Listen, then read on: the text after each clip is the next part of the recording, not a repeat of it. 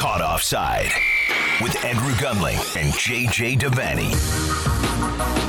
Oh, yes. Caught offside from the Upper West Side of Manhattan. Andrew Gunling and JJ Devaney. What's up, brother? I'm just so stressed. Absolutely stressed. The international break is not a break from anything. If anything, it is a new and more uh, just basically patriotic level of anxiety, worry, fear. I go from a, another abject U.S. men's national team performance, a slightly better abject. If you can, can you have better abject? Don't think you yeah, can. no, there's degrees of abject. Right. Slightly less abject performance against Saudi Arabia, but bad in its own way. I'm a hmm. bit depressed off that. I can't find the Ireland game because it's on VIX Plus, which is the Spanish speaking language app, or it's on Fubo. Either way, just putting his hand in his pocket for maybe, I would say at best, 25, 30 minutes of football left. But Ireland are leading 2 0 until they're not. In a mad, like three minutes, they concede two goals. They're tying 2 2 at home to Armenia. And then they get a late penalty. And I just, I come into the studio here, studio here excited to talk to you, excited to be to be in your company and talk football, but also stressed. There's no, there's no international break. No, no, they got to find a new a new thing to call it. International ramping up of agita. Well, and it's I mean it is really ramping up now. That's it. That's it, everyone.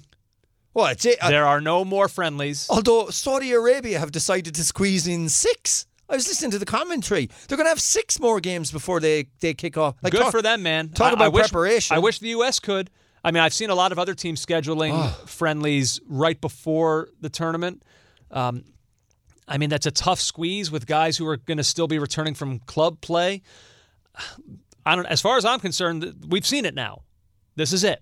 The only person who came out of this game optimistic was Jenny Taft. Because on the sideline, she she just had the the sunniest intro to a question to Greg. Uh, whereas back in the studio, Alexi Lalas was on on full scale uh, Doom watch. I mean, it's amazing. Like, you know what they say about how if you're on an airplane, um, like, you know, if you're a nervous flyer and there's turbulence, go look at the the flight attendants and see how they're behaving. Because, like, if they're calm, then you're good. Right. If they're panicking, it's panic time. Yeah. Because they've seen it all. So I'm trying to think of like, okay, who are my flight- Bellwethers. Who are my flight attendants? Right. on this ride to the World Cup. And so, I mean, all throughout my life as a as a U.S. soccer fan, or my like more matured life, my grown up life as a U.S. soccer fan, Your child life. men in blazers have kind of served as like flight attendants for all of us. Like they've they've kind of guided a lot of American soccer fans through all these big moments. They And- certainly have. The men who wear jackets have never ever. Uh, they they have a following that has just endured. Right. And so like when if they're panicking, then I start to worry because usually they're kind of the silly uplifting presence that kind of makes us feel good even when maybe we shouldn't. I saw this tweet from them tonight. This is after a friendly, mind you. So depressed tonight. We have all ached for this World Cup for eight years. To enter it so flat with the collective so much less than the sum of the individual parts and the PFOC issue overshadowing it all, not even a Michael Sheen pregame speech to get hyped about. Hot mess. That's the flight attendant. Well, I'll get to Sheen later, but he needs to stop. I- I- so, so just to follow with your analogy, and it is a grim analogy, but I'm going to take it take it a little bit further. If the plane is in difficulty and you can see worry on the flight attendants' faces, Yeah. but the head flight attendant, the one who's in charge outside of the pilot, has decided to mix cocktails and do cocktail tricks right in front of everyone with this smile. What would you say to that? Uh, maybe we're okay then. Or maybe they've just made their peace with God and they're going to go down smiling. Because today, during the midst of that poor, poor showing from the US, and I mm-hmm. don't overstate it, I saw Greg Berhalter do an unnecessary two yard bounce pass behind his back. And I thought, not now, Greg. Not now. How about you don't do that? How about you just focus He's- on what's in front of you, you nincompoop? It's like he's become very aware of of the aura of Greg. Well, and it- part of that aura includes behind the back bounce passes. No, no. What he said, what he's doing is, listen. If if this isn't going to work out, I'm going to save the brand, and the brand is we me wearing some kind of Nike Air whatever's, Jordan whatever's, and bouncing the ball behind my back. I'm being facetious. By the way, in the analogy, he's flying the plane. yeah, I know. I should have said that the pilot comes out with maracas, starts dancing. Right. Or he's doing loops. Yeah, You know, yeah, we're- yeah. We're having fun. You ever see me do my handstand? Ah. Oh God! By, by the way, I take back what I said. He's not. A, he's not an nincompoop. But today, No, I no, did. no. I did not want to see any of that in the sideline. So we'll we'll talk about that because I actually I know you're you're like you probably aren't thinking that there's any kind of method to that madness that that's it's brand protection as you put it in terms of Berhalter doing the behind the back bounce pass. I actually do wonder if they're to hear him after the game. I do wonder if some of that stuff is calculated. Okay. We'll talk about that. Um, we'll go through this. We'll go through the lows, some of the other lows, and more lows, and then we'll get to some of the highs. Um, of I did my own- sort of where we're at. Ignored your rundown. Did my own. Oh, So now I'm flicking between the blank rundown of I don't yours. understand. That's two shows in a row where I've I've sent you a rundown and you've chosen to disregard it. Because Uh, when- when I'm who in- am I doing this for? Because when I'm in the midst of it, man, I'm like one of those uh, those poets. Like the line comes into my head, and I just got to scribble it down. So I'm there with a notepad watching these games. I don't need your structure, man, holding me back. Well, guess I'm what? freestyling. We're going to utilize my structure. All we have is the structure. If not for that, we're lost. Let's start. Um, I mean, look, if you were. The time of reassurance may have already passed. But if you were looking for some today, Only you can deliver that line. This is like your bright future line. If- the time of reassurance has passed. I mean, imagine. we're in it now. It's it's like the start of a terrible presidential speech, my fellow Americans. The time of reassurance has Right, passed. like if an asteroid was If we- yeah, on track for Earth, you know that that asteroid. would that would how this that's how the speech would begin. yeah, if, if it went wrong with NASA the other day when they were trying to crash that uh, that What was all that, by the way? well, see, could they break it up? I mean, That was just a test run, yeah, right? But Or imagine. is that what they're just telling us? Well, us? it wasn't on course to hit us, okay? Yeah. but I got weirdly nervous when I saw that. Because you're like, oh my God, they're going to knock it into our path. and then the president would come out and he would say, my fellow Americans, the time for reassurance. or like they're gonna they're gonna blast that asteroid into like billions of tiny pieces, but like one of them will hit me. Like one of the small pebbles will find its way to me. my fellow Americans, in the case of something that was innocuous, we've made it much, much worse. the time for reassurance in your mind, many of your minds for this U.S. team may have already passed with, with the 2 0 loss to Japan. But if but if you were hoping, okay, we can still, if we go out there and and you know put three by them, um, maybe we can take some good feelings out of that and into Qatar. Well, I'm here to tell you that that did not happen. No, sir. Uh, Sam Stejskal on Twitter afterwards. Alarming performance, incredibly concerning window, some decent moments early, but the U.S. was mostly out of control and sloppy in a frantic nil-nil draw for Saudi Arabia. Injury to Reyna a worry. Pulisic's exit a real question. Roster doubts abound. No momentum into Qatar. Bleak. He speaks for a lot of a lot of U.S. soccer fans out there today.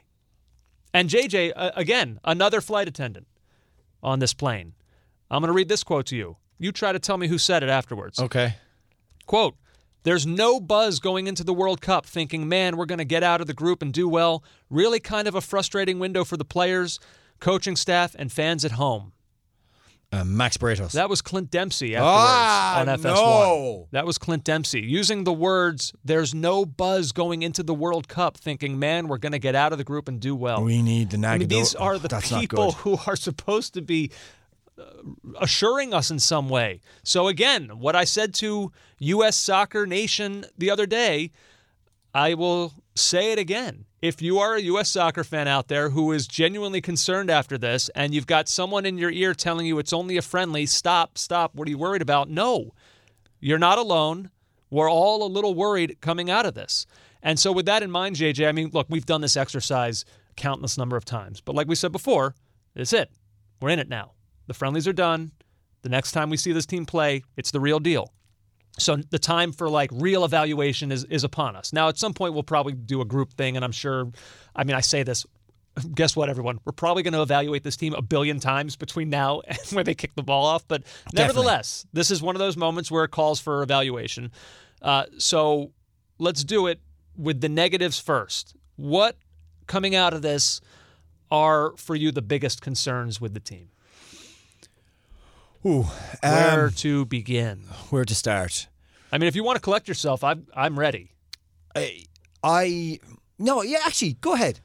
So, and look, and we'll cover a bunch of them, but I'm going to go in a slightly different direction for what people are used to because we've we've spent a lot of time talking about oh uncertainty at goalkeeper. I actually don't feel that way right now. Although I don't know what Greg's going to do when everyone's healthy. Well, you're hoping that him saying that Turner playing fine against Japan was just just a, a slip of the tongue, just a word he used because Turner was magnificent against Japan. Let's be honest. but Greg wants a keeper with feet. I, so we'll I have didn't to see. Well, but at, at does, any rate, does he want a centre back with feet? If I was to sum up today's game in one moment, it would have been Walker Zimmerman shanking a 15 yard pass to Joe Scally, putting ahead of him out over the sideline, and then stamping his feet in total frustration with himself. Right. So we've talked. You know, we've done the goalkeeper thing. Yeah, we can't do that there. anymore. We, we've done the center back thing. Certainly, and that there might still be more with that. But I'm sorry, JJ. Like we've got to we've got to look up the field right now and look at this team. Like there is not a coherent attack here, and you cannot win in this game if you are not scoring goals. Now I'm gonna I'm gonna run a, a few things with you. Um, in this window, two shots on target over 180 minutes, zero goals. The U.S. men's national team, JJ, failed to score a goal from open play in eight of its 12 games in 2022. Failed to do so in its last three. The U.S. scored a total of 18 goals this year. Okay. 10 of them were from open play. Eight of those were against Grenada and Panama, and eight were from dead ball situations. The United States, JJ, failed to score in its last three matches versus teams that are qualified for the 2022 World Cup. Seven games this year against teams qualified for the World Cup, and they only score uh, they only scored in one of the previous six. That was the 3 0 win over Morocco. Right. This team is not scoring goals, and it was a problem during qualifying, and it's reared its head once again. Right. Can I bring you back to to the midfield? Can- Okay. so and and to, and to our fullbacks. So today, if you'll notice, there was a lot of because of the high line that Saudi Arabia played. Play that long diagonal to DeAndre Yedlin, who's going to give you the width. Mm-hmm. Now, DeAndre Yedlin is not the starting fullback on this team in that position. How many times did that ball find DeAndre Yedlin in an advanced position, in a good position? The cross never came, or it was cut back twice, if I remember correctly, to Weston McKennie, who just took a, another thing is his horrifying touches and his inability to keep a hold of the ball in the last two games, and and it petered out. Look at the midfield. Something that came out of the Japanese game was a tweet about some of the stats that you're looking for from, say, like Weston McKennie about a midfielder. Passes attempted, uh, pass completion, progressive passes. These are not good areas for him. They're, uh, if you look at Tyler Adams, better passes attempted, uh, 81 percentile, pass completion, 75% percentile, better. Progressive passes received, not so good, but better. And Yunus Musah in that area, uh, progressive carries, dribbles, very good. So the the midfield is not what we thought it was in terms of advancing that ball into that area. So you can have Gabriela Batistuta up front. Like we, we uh, Jesus Ferreira today got a lot of flack for only having what combined 12 or 13 touches. No, well, Ricardo Pepi. Excuse he, me, He, held, he had Pepi. 13 touches in, a, in roughly, what was it, 60 something minutes? My bad, exactly. Ricardo Pepi. Yeah. Doesn't matter. He's not going to. He got no service. You could have played Sargent up there. You could have played Peacock up there. There was no service. It wasn't happening. We weren't working the ball through the channels in in in any coherent fashion. And when we did, it was cut out or it broke down. So that is the problem there. It's not just about the attack. It's about what's servicing the attack. Of course. But that's part of when I say coherent attack.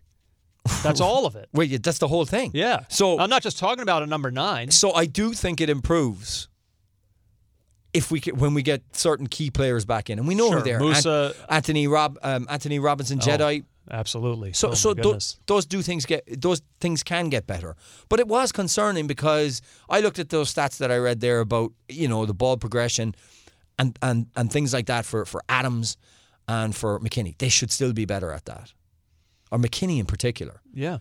Um, Adams seems to have to do a lot of firefighting and a lot of work in recovery.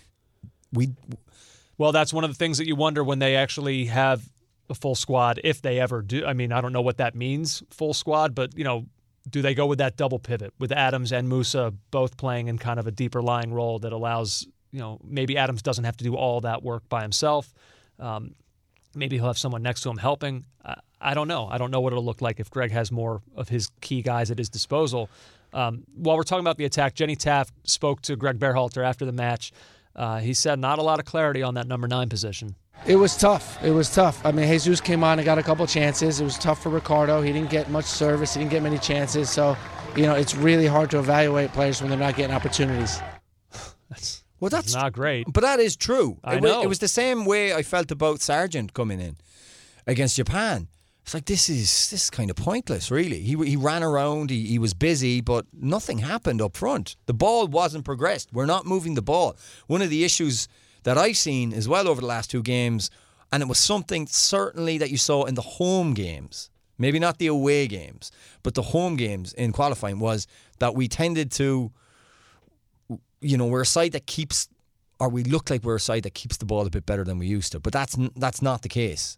That's just, and sometimes we look better in transition. But over these past two games, no, nothing. Like No. moves breaking down at inception. Uh, do they need a false nine? Do they need somebody like Pulisic in that position who can go into the midfield and, and take the ball? I mean, may, we're talking about these Pepi and, and Ferreira, whoever, not getting opportunities, not getting chances because the ball's not making its way to them. Do you need somebody who's more equipped to go back and get it rather than a guy like that who has to wait for it? I don't know, but I, I think if you looked at uh, Pulisic's performance today, you would have said this is a guy who's just lacking minutes and lacking time. And I think it was I think it was Max Bretos made the point on Twitter, and it kind of feels true. well, that there's a lot of the club frustration spilling into his into his national team play. Well, that kind of came up, not not by name, but somewhat worryingly in, in this interview that Greg gave after the game. Um, confidence was a word that he talked about with guys. Didn't name players by name, but here's some of what he had to say about uh, some of that stuff. I think it was improved. I, I still think we're, we're not as confident as I'd like. Um, we're playing tentative, and um, you see like the connections should just they're not there like like we'd want. Um, the effort was great today. The intensity was great, especially at the end of the game. You know, we kept pushing, kept trying to trying to score. So, you know, I, I can't fault the effort, effort, but we, we need to keep improving. A little more from Greg on the confidence thing. I think in general, um, you know, it's nervy times. Uh, People are worried about being on the roster or not, and um, it's a difficult moment. But um, having said that, we just need to go out and play together. And so, you know, it's still the confidence isn't there yet, but we'll get there. That's worrying. And th- and then the- Jenny Taft she closed out by just saying, "What's so? What's your message to the team after this?" Well, now it's okay. This camp is done, and when we get to Qatar, um, you know, uh, be at ease, right? This is the team. The team's not changing after that, and um, we need to play our game, play with confidence. Th- It's clear this is this group for whatever reason at this moment in time is really tense and really tight. That's why when you mentioned the behind the back thing, like I wonder if he's just trying to do stuff. To To, keep to loosen the There's that no- maybe he knows that's a thing in this locker room that they make fun of him about or something like he just needs to do things like you said would you say please flipping drinks in the hallway uh, Yeah, in yeah, the yeah. aisle you know that's Let's come out with the maracas Right, and like- a feather boa. it, it might be that might be what he sees his role as right now is to be a guy okay yes tactically and, and lineups i got to get that right but i need to keep this group i need to lighten the mood right now because this group is tense So, so I'm torn between two things on on the tension. Playing in front of an empty stadium with with Greg being relaxed himself. Surely that is a relaxing thing. There's only a handful of Americans in the stand and no opposition supporters. So yeah but a weird atmosphere i don't know does Weird- that help or hinder Weird. Maybe it hinders, but it shouldn't make you tight. Now, and the other part of me says, well, wait. When they go to the World Cup, they'll have the eyes of the world on them, and actually, because of the the the intensity of that moment and, that, and and how hyped they'll be, they'll be a better team immediately. I think they will be a much better side in terms of bringing aggression, bringing passion, the intangibles in that World Cup opener because it's here, you're there, Yeah. the game is afoot. And but another part of me says, well, if they're tight now, what are they going to be like for the opening game? I- so I- I don't know which way to go with I that. tend to, maybe this is the optimist in me. I tend to think the first thing that you said that like this, this has been a long, like slag to the to get to this point. Yeah, it has. You know, with lots of different lineups. And Slog. slog. That's Yeah. right, slog. Different lineup changes, guys hurt in and out. You know, you can even go back. This is an eight-year process, not just a, a four-year one. Um, and so, you know, they might just be done with this and just like ready for the real thing. Uh, I and can't, he might I right. can't, I can't see Brenden Aaronson, who I believe will start that opening game, not turning up and being like a live wire. The important thing is to get the ball to him. That's that's the whole thing. Um, I can't remember who tweeted it. I just consumed so much today. Forgive me, guys, but he said, whoever it was on Twitter, was it he? I'm pretty sure.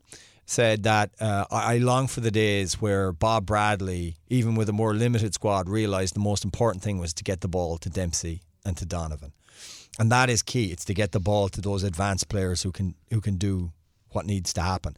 And if you starve them, it doesn't matter who you have at centre forward. Um, Ryan O'Hanlon, who works for this parish, uh, he tweeted, The striker spot is a real tough call for the US men's national team. Do you want Jesus Ferreira, who gets shots but also misses some of them, or all of the other strikers who never shoot? So that's him looking at the stats and saying that in terms of a centre forward, a number nine who shoots, uh, Jesus Ferreira is the way to go. I don't know how we feel about that. I um, just generally kind of concerned in the in the fall off of because you, you could see at times in qualifying and in other games, and I know the opposition hasn't been of the highest quality, but you could see how difficult that front three for the US are. Now we're not operating at full tilt here. You know, there's no way. Um, Pulisic only came in for this game on limited minutes for his club. So that gives me, I know we're going to get to the optimistic part of it, that gives me reason to believe that this will be better come the big day. Before we get to the optimistic part, did you have any other? I mean, there are other concerns. Whether or not we need to go through all of them, it's up to you. Um, I, I think uh, a concern for me is that Scally won't be on the plane and he should be. He came on today. He was. There weren't many bright spots, but his cameo appearance was one. A marked Im- improvement from DeAndre Yedlin, but Edlin gives you that ex- experience of being at a tournament before, albeit eight years ago. Read into that what you think. Does that matter? I'm not so sure. Um, It's funny though because Yedlin is almost like the case study for why you bring so like remember in 2014 there were people who saw him included on the squad and thought, "Huh? That's interesting." And then next thing you know, he's on against Belgium and he's locked down Eden Hazard for a game. And it's like, "Oh, this guy like he got his chance. A young player got his chance and he made the most of it." And now like could that could that be a guy like Scally who didn't play a huge role in getting to this point, but now here we are and maybe uh, yeah, Maybe it could be him. earned passing from the centre backs is a, is a note I've made. Even McKenzie, who came out and was infected with this, you know, he he And he had a bad giveaway too. He had a bad giveaway against Japan. That led to a chance, and he has had another one now Mm-hmm. against Saudi Arabia, which uh, Turner made a very solid save from. You can't have that. No. I mean, So- they, you know, once again, the Aaron Long pass that's kind of gone semi-viral, I would say at this point. It, not, I mean, It, it- it- horrendous. Just not not good. Not, and you know, you see stuff like that, and it can happen. Uh, right? And and that's when, like, I can see Greg saying, "We're tight." We're t- like Yeah. that's those We're feel like forcing it. They're thinking too much about things that should be coming naturally to them. I don't know. Uh, MLS Buzz had a. I know you love that account. Had a Yeah. at a tweet. Uh, U.S. men's national team in games outside of the USA since last October. 720 minutes. That's eight matches. Two goals scored. That's a goal every six hours. Nine goals conceded. So that that to me, we're going to be on the road. Qatar is on the road, guys, uh, and and and that for me is that we don't have the home comforts that we that we accrue, be it the crowd or just being being on U.S. soil. Every time I saw in the stands tonight, because they have the, the the writing of Real Murcia, I look at it and think, well, it kind of looks like Murica. Maybe that could trick them. I love how you're using just whatever angle you can possibly take for optimism here. Are we doing the positives now? Well, let's take a break. Oh. Okay, we'll collect ourselves. We'll think. We'll think hard on what those positives are, and we'll come back and we'll present them to you. All right. So let's do that. Still more caught offside to come. Don't go anywhere.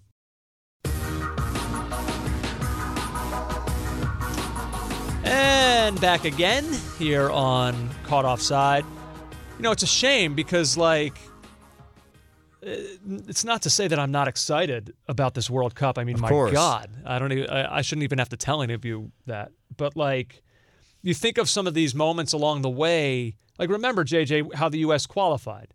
It was they kind of backed in Mm-hmm. against Costa Rica in an ugly performance, and then like, so it was hard to be quite like. Remember that podcast was like a little more tepid, I think, than we thought it would. It would have been. It was. considering how much juice we had for just the idea of qualifying. Yeah, it was it, it was a lukewarm juice. Right. And like tonight, like, okay, so that happened now, but like now here we are tonight, the last friendly. Like this is kind of a date that we had earmarked for a, a while now. Is like this was this is the final one before the real thing. And like imagine how we'd be feeling right now if like maybe we beat Japan one 0 even that, like any kind of win there, and then come out tonight and th- maybe a 3 0, something like that. Like we'd be up and a, a reason for like real momentum and excitement going into this. Ah, we're two wily old campaigners, Andrew.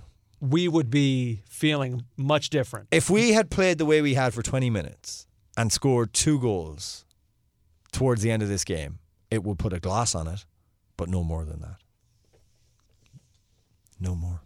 Glasses up the brim of the nose. Pushes the glasses up, stares into the distance. Um, so the positives. I mean, you've kind of touched on the the big one, which is Guys key, to come key back. players were not here for this.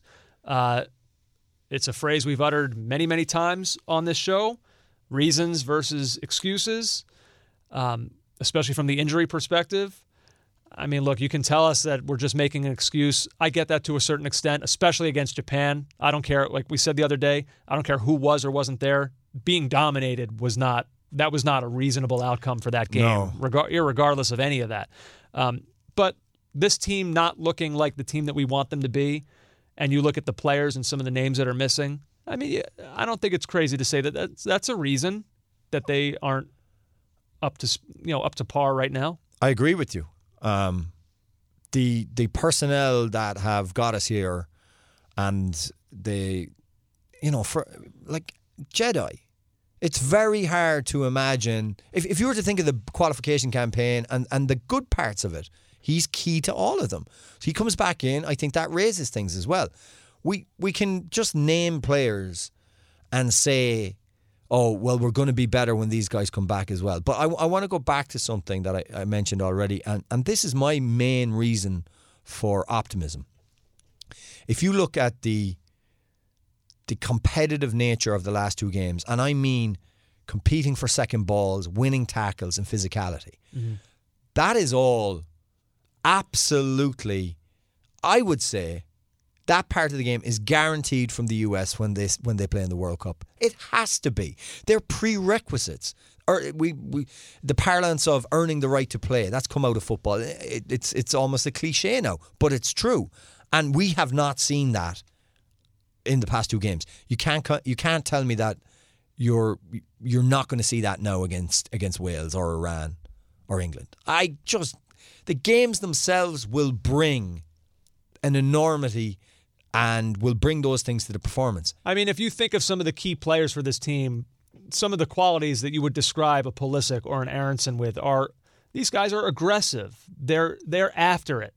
Uh, so I would tend to agree with you. And that's that is my main I, I it's too late now for, for structural issues to revamp the midfield to do anything of that nature. What we got now is what we're going with, and it it can work. We've seen it work. We just have to make sure that the deficiencies in the side, the things that we're worried about, can be covered for. Yeah, But and, I- and like a, a name, by the way, that kind of flies under the radar. Like we talked a lot about Robinson not being there, and Musah not being there, and you know how important that is to the structure of this team and just how they how they want to play in general. But like, I forget the stat, JJ, but I, I certainly remember talking about it back during qualifying. Do you remember how many?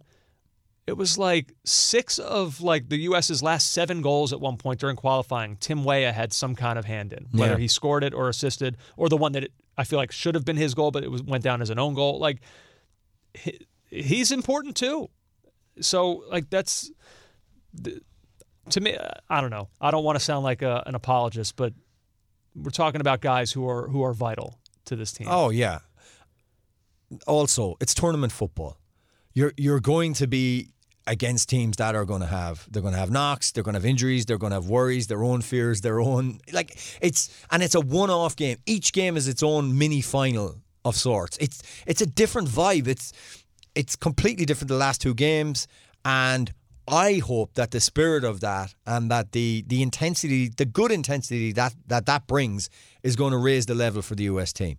I know this sounds like we're we're grasping at straws here. Yeah, we are. there's not a lot of tangible. That's right. There's not a lot of tangible stuff here. You want to see grasping at straws? I got grasping at straws. go ahead? So, like, it's hard to know exactly how much these tune-up matches before a major tournament matter, right? I mean, like, is this necessarily indicative on what future performance will be? Okay. I don't know. France won the World Cup in 2018. Their last game before that tournament, you might remember, was against us, which they drew 1 1 when Kylian Mbappe scored a late equalizer. That, Don't I, recall. I remember French fans, I believe, booing their team off the field at halftime of that game. A month later, they were hoisting the trophy. Uh, Germany in 2014, in their final window before a World Cup that they went on to win, they did smash Armenia, but they drew with Cameroon. I'm sure German fans were a little concerned after that. Portugal, before they won the 2016 Euros, they smashed Estonia, fair enough, but they lost to England in one of their last in the last window. So, is it indicative? I don't know. Ladies and gentlemen, we regret to inform you there is a straw shortage due to the grasping of one man on the Upper West Side of Manhattan. I just think it's important to lay out all the facts. You're so greedy with the straws now. Like you, you haven't just grasped them. I have all You're straws. clutching them to your bosom. You're nursing the straws. You, you're not giving up the straws. These are mine. Yeah. Just laying them out. I Yeah, just want to you've lay just that named out there. some of you know the most dominant teams in the history of world football. Yeah, we know them to be that now. but like, but but we, in that moment when the U.S. tied France one-one before the World Cup, I mean, we knew France were good. They were still a lot of people's favorite, but there were French fans that night who were furious with that performance. That thought this is not a team that's going to do what we think they're capable of doing, and they did. What And they you, did. What do you think Rob Page thought uh, as he watched in Murcia today? I don't know. Probably think we'll be all right, lads. I, I mean, look. Or some- will will will he? I mean, will he just be like, "Hey, it's one of those"? well, what have they been doing? I mean, didn't they just? I am. I got to look up. At it. What have they been up to? Yeah. I mean, they haven't been tearing up any trees, I don't believe. But uh, well, let's have a look. Tell him to mind his own business. That's what I would say to him. You worry about your team. I mean, they lost to Belgium Well, No shame in that. I suppose. two one. it's a bit different in a Nations League in a competitive game. A couple other positives. I mean, uh, look, you all know how I feel about Matt Turner. I thought he was good again tonight. Um, you know, didn't have to make any saves that were extraordinary, but he does his job. Like it, it feels like that that brainless moment that sometimes you get from a keeper. You don't really get that with him. He's like he's going to do his job. He's going to if the ball can be kept out of the net, there's a pretty good chance he's going to do it. So again, pleased with his performance. Thought it was thought it was good. How I mean, how much longer are we going to use Matt Turner? I mean, he's been the shining light uh, from this from these two games. Well, he really it- has. It's especially Him silly because it- he may not start. So it, it might. I, I, I think that would be an absolute. Even if Zach Steffen continues now to play for Middlesbrough right through to the World Cup, I think it would be a mistake to go away from Turner right now. You've got a back, two centre backs and a back four that, that clearly trust him. They have to Oh, because Oh, yeah. he's been digging them out of holes for the last 180 minutes. What what if his upcoming Europa League matches don't go well? Is uh, can your mind still be changed? I mean, they, he can lose game. I mean, there would need to be a run of horrendous errors. Like it, it would need to be. So some- that's the bar. no. It would A, need to be. a run of horrendous errors. no, he would need to show himself to be not capable of playing at that level, which would be surprising. which I don't think is going to happen. Yeah. I mean, look today. God, um, God, may it not happen. before he went off with an injury. Again, this is in the positivity segment. Uh, you know, Gio Reyna had a nice. There was one uh, moment where he kind of had a nice first touch, deked out a defender, and then played a really nice long ball to Ricardo Pepi, but he was offside. it, it- it- there was another time as well where physically he looked very, very strong, holding up the ball, beat, beat two players, and, and maintained possession when the ball went up the field on the rare occasion that it did. Um, well, it, it went up the field a fair bit, but we just didn't create anything, and he looked good. And then. And then the worry starts because he's hooked after a half hour. There's people tweeting, well, eh, was this a plan? It wouldn't be u- a usual plan to do something like that. If it was the case that they wanted to limit minutes, they would probably bring him on. And it would have been very odd for him to have kicked the ball out intentionally on a planned substitution. Usually, for those, you can just wait until play stops naturally. but Like, pe- people are hoping that it was a it was a plan to take him off. USSF say it wasn't, and that he felt tightness. in his hamstring. And considering his injury record, like tightness does not equal injury, but it is still something that you know y- you hear about it and you look at his profile, you think take him off. It's a it's a big worry. And and look, Dortmund have been super careful with him Mm-hmm. um, over the past month or so. So why wouldn't the US? Um, it's a concern. It's a concern, but I think you said it to me before.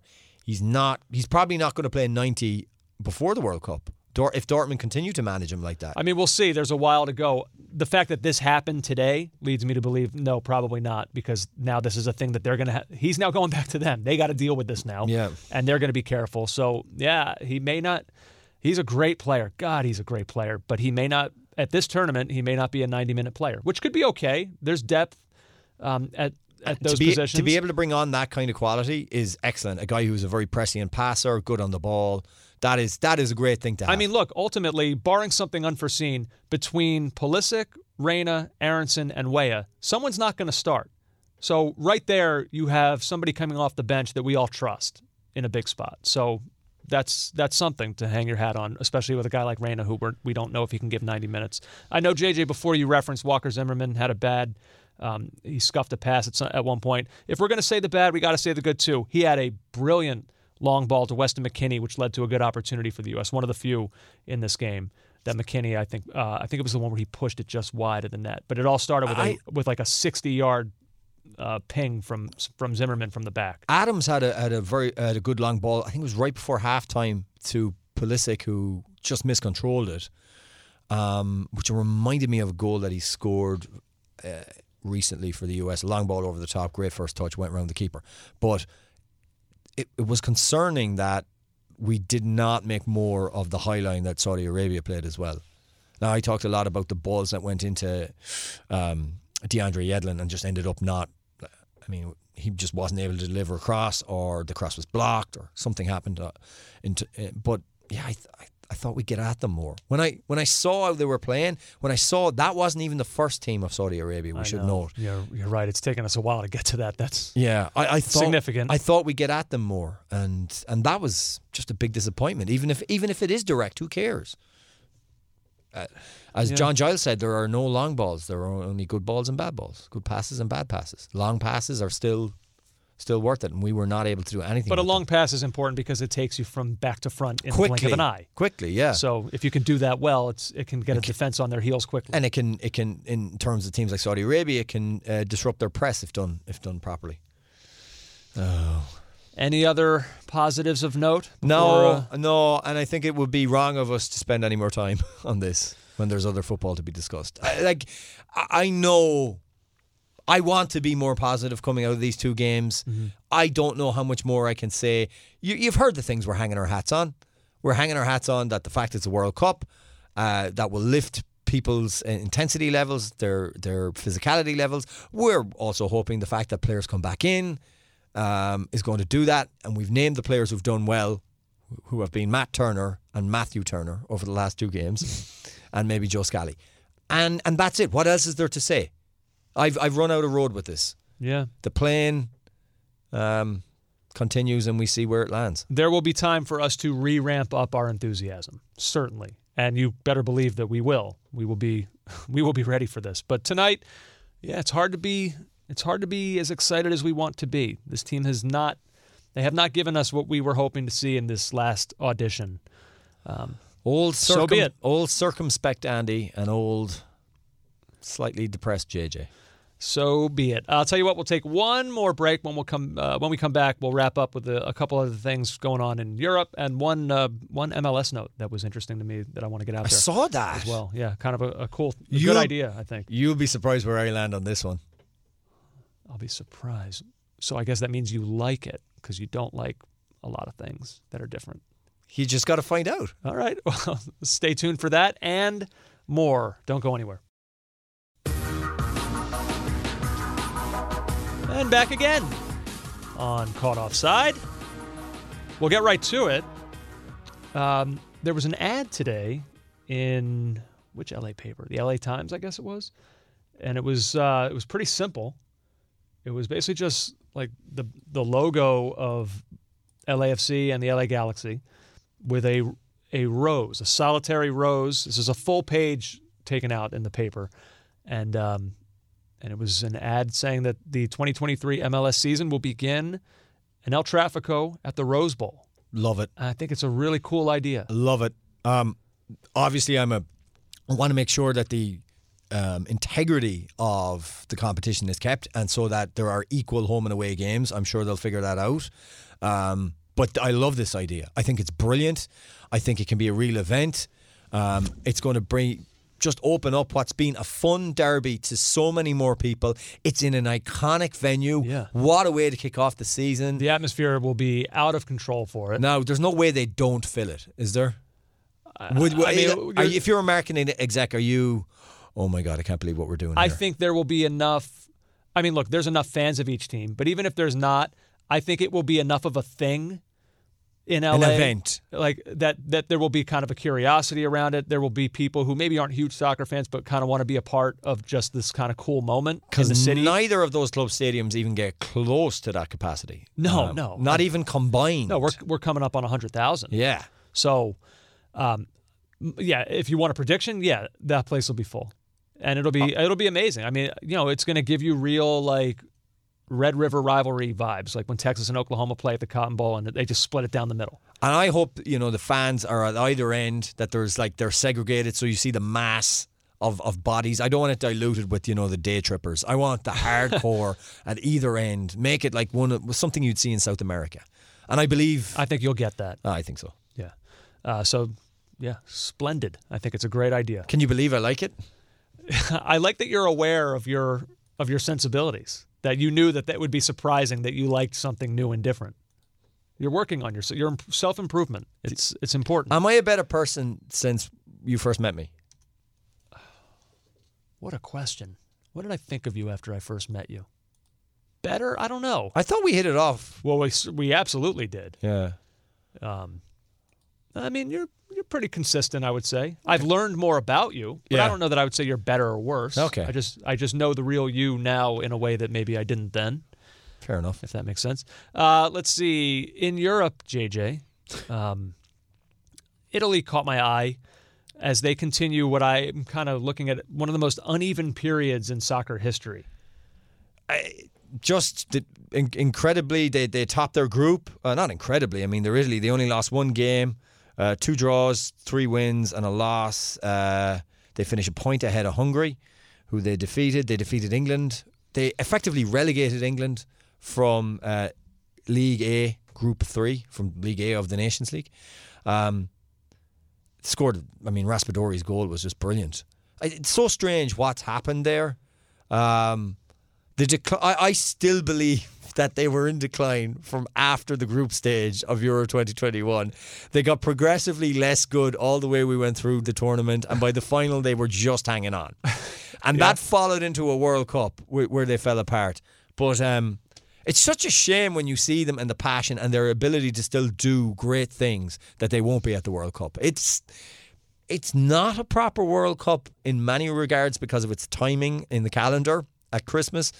Uh, in the winter, but it's definitely not a proper World Cup when it's not when Italy aren't there. It just isn't. I mean, easy, it isn't easy. It isn't. well, I'll be fine.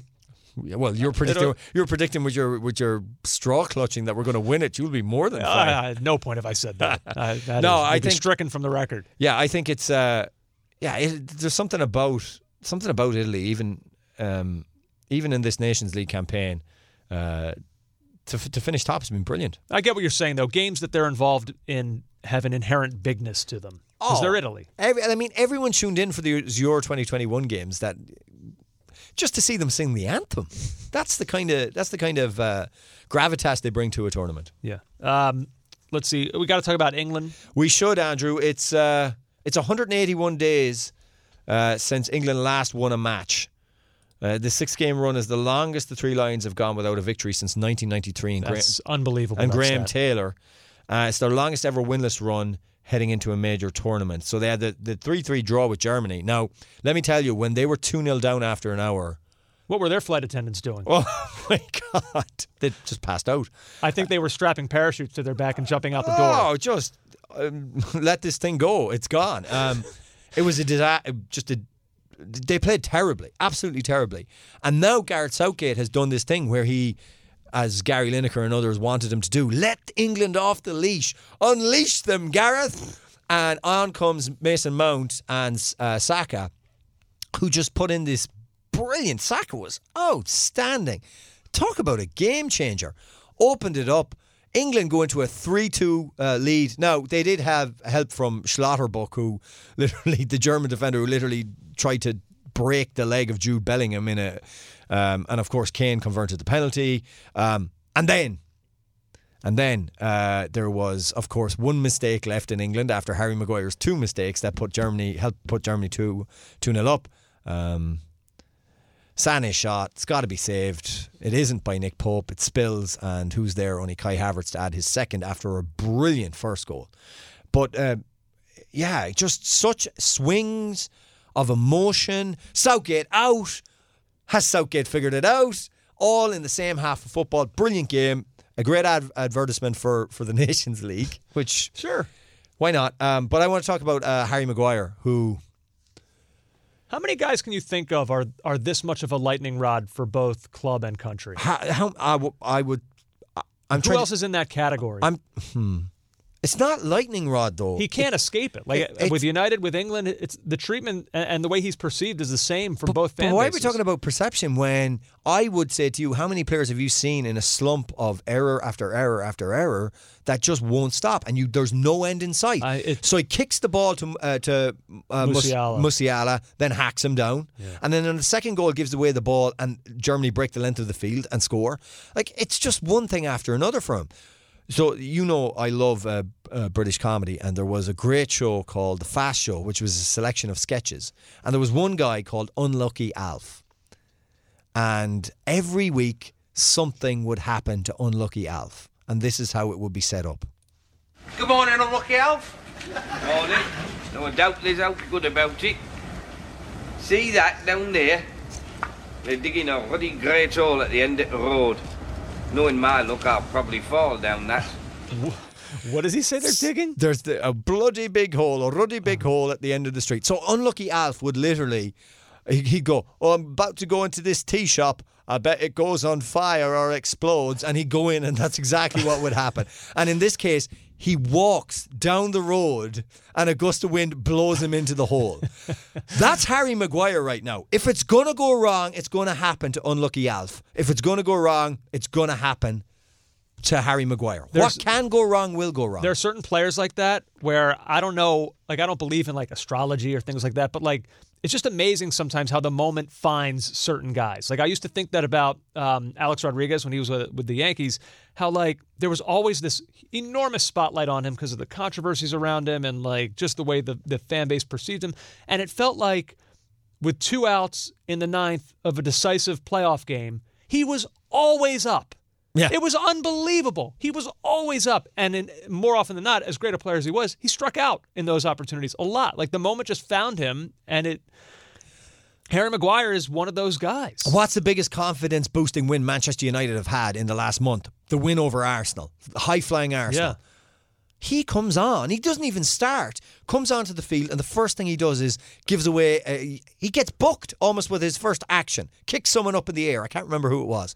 You're like, this is incredible, and it, it it's non-stop for him. And he, I- he I can't I- believe I, have so much empathy for him. Oh yeah, as do I. Uh, we're not taking joy in this. no, Um, having said that, I can't believe that there aren't other center backs preferable to him at this point. Well, for England. Well, they are being overlooked, and we should listen to Gareth right now because we got some audio from Gareth. He is standing by his man, Not just Maguire, but Luke Shaw as well. Luke. Shaw too. Here's Gareth Southgate. Everybody will focus on Harry, but there were some very important moments that Harry delivered during the two matches. Luke was another example of somebody that, you know, he's an outstanding footballer. So, what do we do? Not pick Luke Shaw because he's not playing enough football, or, or do we pick a player that can do what you saw tonight? And that's always going to raise debate. But I think um, in these moments, we've got to back our best and our most experienced players unless we're in a situation where you know it's it's almost untenable and um, impossible to pick them. Are we not there yet, though, with Maguire? Now, you're talking about other options. Let me just throw one out for you. If you're uh, Tomori, the centre back from AC Milan, who is a Sc- Sc- Scudetto winning centre back, not even can't, is not even being considered right now. You know, Conor Coady. Is it that is it that crazy to bring these guys in? I mean, I'll, I'll be Spursy Andy here and tell you that Eric Dier is better than Harry Maguire is right. at center back. Well, Eric Dier played uh, against Germany, so he was only just brought back into the squad. He, he had to re-earn a spot in in Gareth Southgate's consciousness. I mean, we talk about Triple G sticking with guys. This is this is serious, and he's you're you're looking. I, I, I think he'll still go, but you're looking at some at someone like Trent Alexander Arnold, who. he is not in the plans for this team. But it doesn't. It really doesn't matter whether he was in form or not. He was never in the plans. He's he has an excuse not to play him now because defensively he's suspect, really suspect. yeah. But even when he was playing well and he wasn't in the plans, this is a man who is not just conservative in his style of play, but conservative in in in just his squad selection, really. Yeah. Now, look, at least they put three past Germany to kind of, and Well, I know it- they wound up conceding another, like you said, to, to finish it out with a draw. But Oh, it lifts things. yeah, It I mean, they, were- they definitely were down two 0 and it was it was a, they were in a dark place. Um, so, But that, look, that the- gives them gives them a little something to cling to. Before we get off struggles, I mean France. I mean they finished third in a group that included Croatia and Denmark, uh, Austria as well. They just won one game, uh, lost to Denmark. Uh, very good performance from Christian Eriksen. Uh, Spain lost to Switzerland. Can happen. Um, Spain struggling with the attacking end of the field too in terms of goal scoring. But Uh, Spain wound up doing quite well. They this. did, they did. But I'm just saying, and they're into the final, are they not? Yeah, but there's just there's still question marks over. I mean, Germany themselves have question marks. So I, I it's not it's not just England. England are in the biggest, most visible torpor of all the sides, but it's you know it's not everyone's not going into the World Cup with a clean bill of of form. Fi- Um, the final four, by the way. I think I said the final for Spain. Final four. Semifinals. Yeah, uh, and the draw is on Friday, I believe, for the Nations League qualifiers for 2024. Yeah, so you can. There will be regular qualifiers. There will also be Nations League qualifiers. If you do well in the Nations League, you can still get through, even if you do bad in, in qualification proper. It's not confusing at all. It is very confusing, but think of it as a back door, Gotcha. a trap door into uh, a Narnia. Not Narnia. Qualification. Gotcha. Um, and finally, I just want to say the goal of the season has been scored. I want Oh. I want everyone to stop talking uh, about goals because nothing uh, will beat uh, Sesko for Slovenia against Sweden today. Stojanović grizdaja, spodajo proti Šešku. Kakšen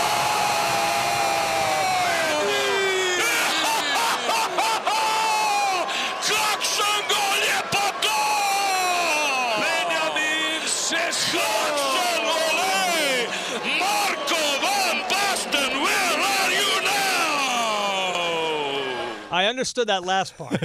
yeah, that's all you need to know. If you people will say, why are you playing audio of a goal we can't see?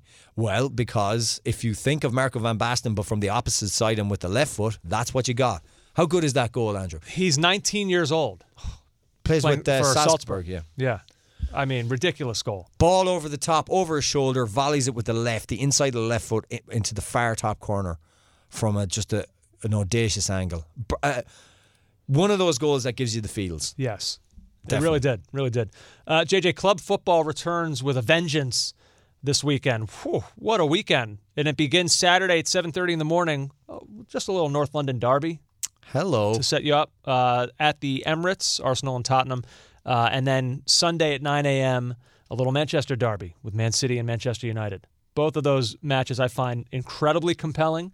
A lot of teams coming in feeling very good about themselves, and some of whom obviously will be walking out of this weekend feeling not so much. Yeah, it's it's a great slate of games. Those two in particular. Um, how are you feeling about the derby, just the North London derby? Get I your- mean, look, let's get the vibe from the Andy man.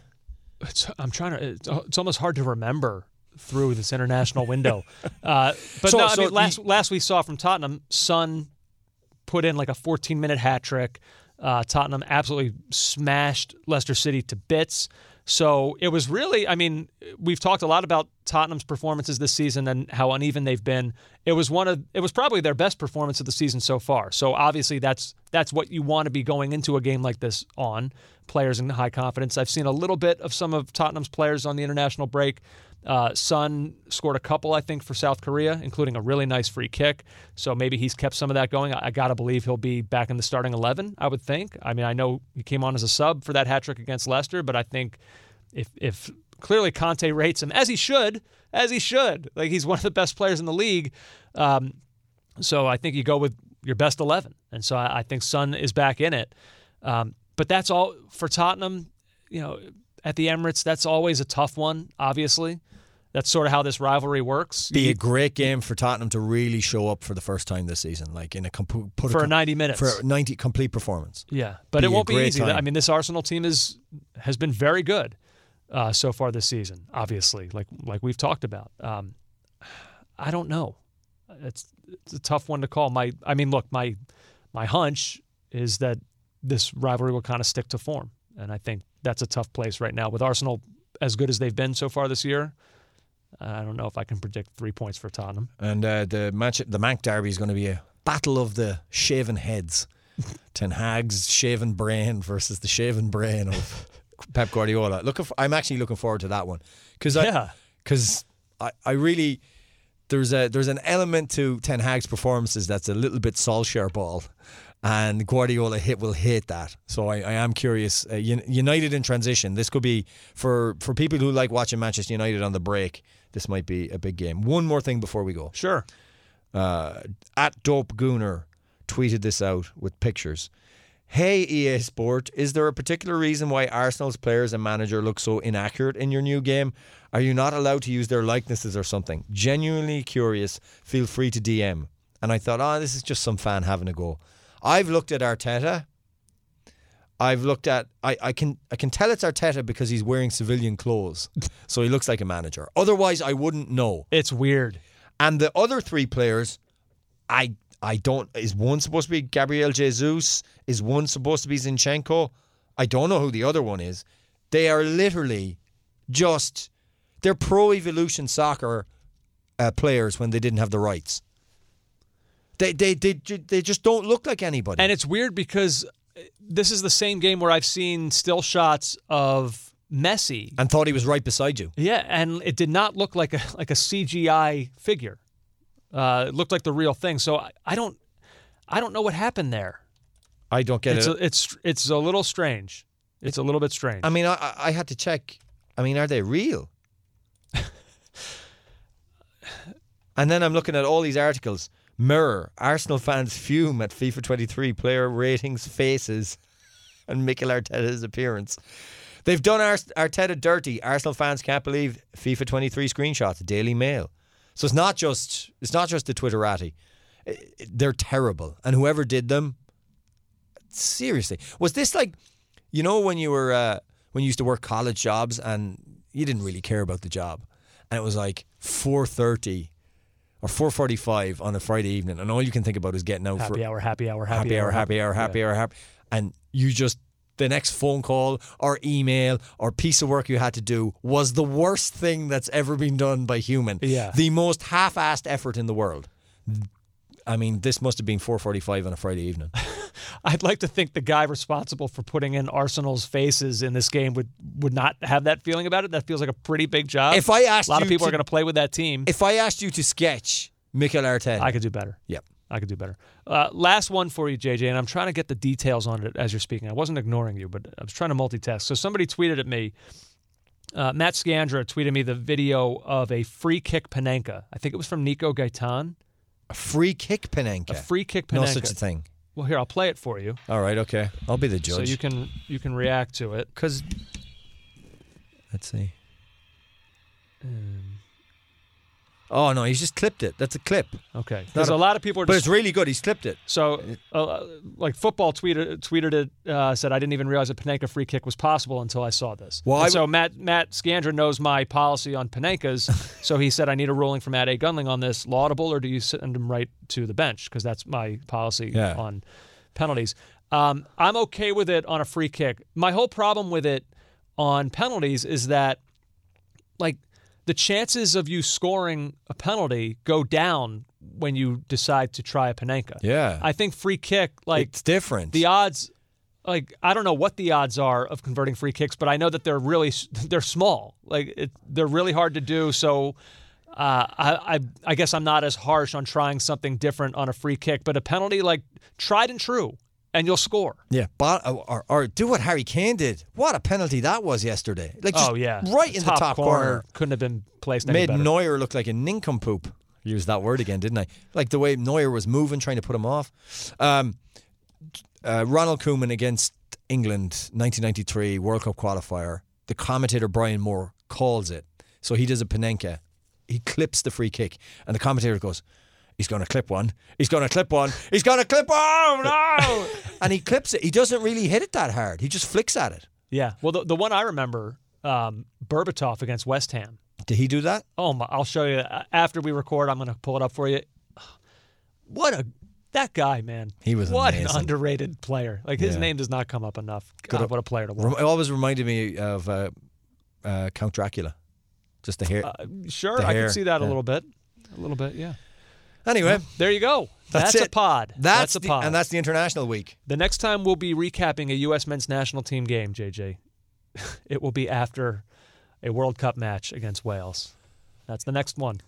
Does Michael Sheen's uh, speech um, put the hairs on the back of your neck standing up through like uh, national pride or national cringe? I'm not Welsh. It's hard for me to answer that question. Come on, boys! So the first time I saw him do it, I started out feeling a little bit cringe about it, Yeah. but then as he went, I sort of got into it. Now that I've seen him do it again, Yeah. I kind of feel like, oh, uh oh, like don't don't go too far with this. Like it, it was cool, but it could go south quickly. Yeah. Um, but I, I like the first one that I saw when he did on in, in he was in studio. Um, even like the English players who were on set were applauding. Yeah, I And I was like, guys, I- like, I that's pu- your rival Yeah, I prefer the one in front. I would have just saved that. for the team. Yeah. It was. I mean, it was obviously pre-prepared. So What was your impression? Can I hear it again? I can't do Can you it. do the part where he speaks Welsh? No, God, no, because Welsh is it, it's Celtic language. It was very different from Irish, which I also cannot speak. You? I've heard you suddenly Oh. flip on some switch. yeah, because we and- learned it in school, but it's pidgin. It's not. It's not fluent at all. Okay. Yeah, it's um. No, come on. Uh, no, I can't really do it. Come on, boys. That's just lads. Oh, ye of the hills of Wales, who fought the English at Merthyr, and the red mist came down. Ye of the valleys, ye go out and slap the balding head of Berhalter. and stuff. Uh, hey, this was fun, my friend. To you, I say. Take it later, fun boy. I'll see ya. Wales. You've been listening to the Caught Offside Soccer Podcast.